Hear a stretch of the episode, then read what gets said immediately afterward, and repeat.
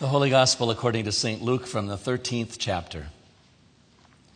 Now, Jesus was teaching in one of the synagogues on the Sabbath, and just then there appeared a woman with a spirit that had been crippled for 18 years.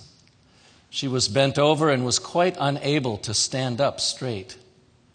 When Jesus saw her, he called her over and said, Woman, you are set free from your ailment. When Jesus laid his hands on her, immediately she stood up straight and began praising God.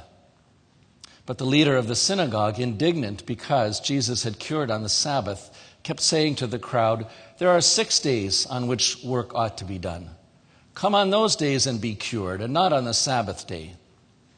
But the Lord answered him and said, You hypocrites, does not each of you on the Sabbath untie your ox or your donkey from the manger?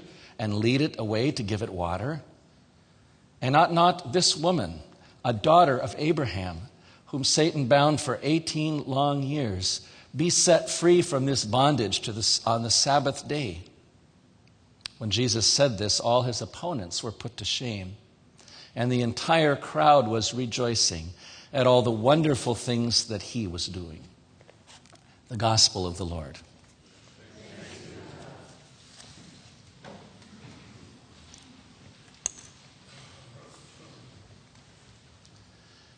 In that story we just heard, St. Luke doesn't go into any detail about the infirmity which crippled the woman who entered the synagogue when Jesus was teaching.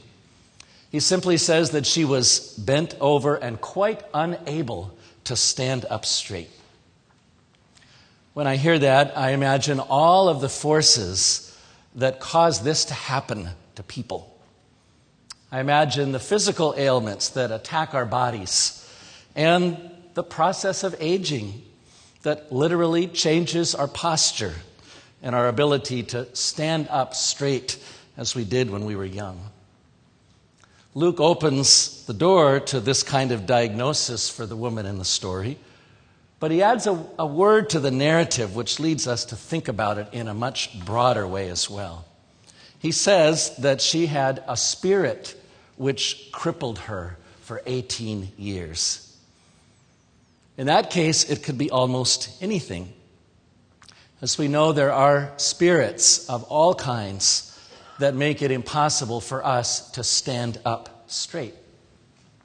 Often, they are forces within us that impair our ability to see ourselves as God's beloved children. Insecurity, fear, self doubt, shame, guilt, vulnerabilities of so many kinds can leave us with our head to the ground and our eyes fixed on what we think is wrong with us. Harsh circumstances in life can also leave us bent over and quite unable to stand up straight. Experiences of loss failure to attain our goals, exhaustion, painful memories, a whole host of other things can also break us down and leave us incapable of relating to ourselves and to other people in healthy ways. And sadly, there are all of the ways in which individuals and communities continue to do this to each other. Every person who has been unjustly treated, or even ignored because of their race or gender or sexual orientation or social class or immigration status or education or abilities knows exactly what kind of harm that can do. And that's why this gospel story is so powerful. In one act of compassion, Jesus reverses all of that for the woman who he saw in the crowd.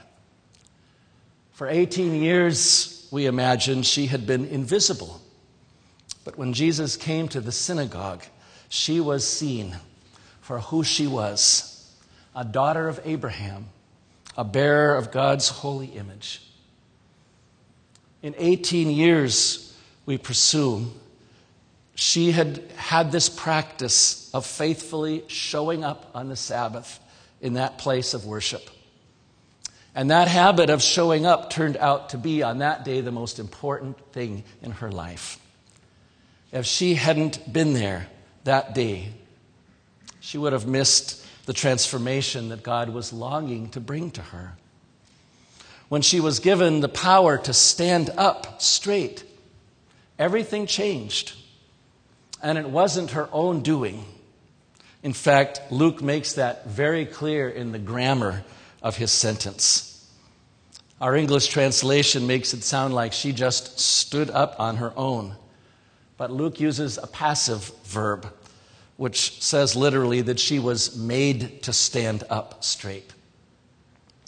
What she then did after that, as a free and spontaneous response, was begin to praise God. All of us who hear her story today can take courage in the transformation that took place in her life. And we can remember, too, that it often starts by simply showing up. Not just in places where people gather for worship, but showing up for God, being open, being ready. In a video produced by the seminaries of our Evangelical Lutheran Church in America, that message is delivered in a way that moves me. It was made with prospective students in mind, but as you see it with me now, let it be God's call and God's promise for you, so that you too might be made to stand up straight and to be bold in the ways that you praise God in both word and deed.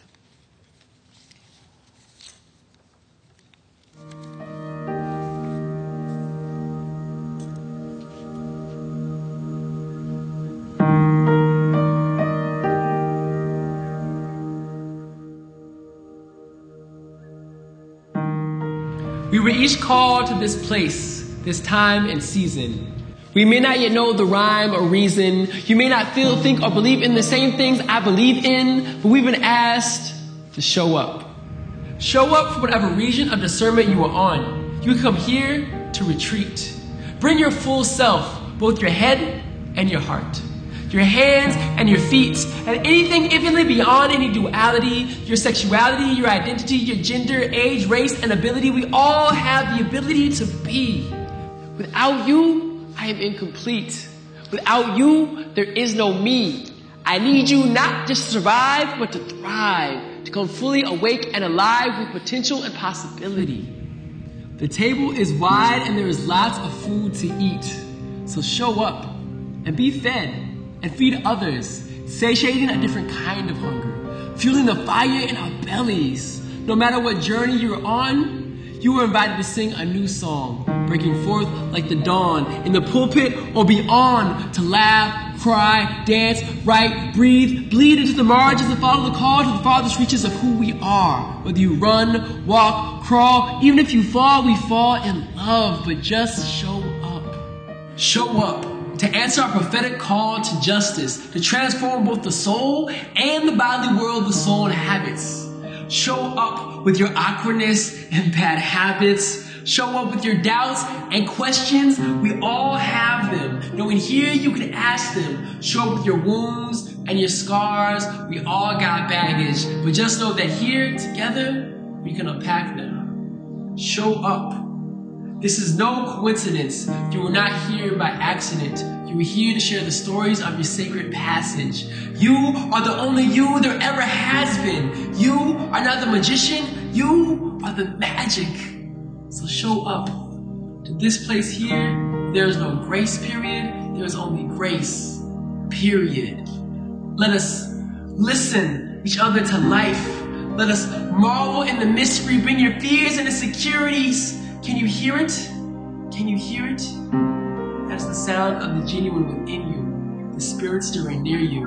But if you don't show up, how can anyone hear you? Show up. Even if you don't know for certain, you may have the truth and healing for which the world is searching. In this grand universe, we are but small workers with a big purpose because of the hearts widening our circle. Hearts that are broken, hearts that are open so that a little light can shine through, a little hope for the hopeless. So show up. Wherever you go, simply know the spirit of this place goes with you. So go. Ready with sleeves rolled up, always growing, never fully grown up, ready to show love, ready with all your heart, mind, body, and soul, simply to show up. If you want to change the world, show up.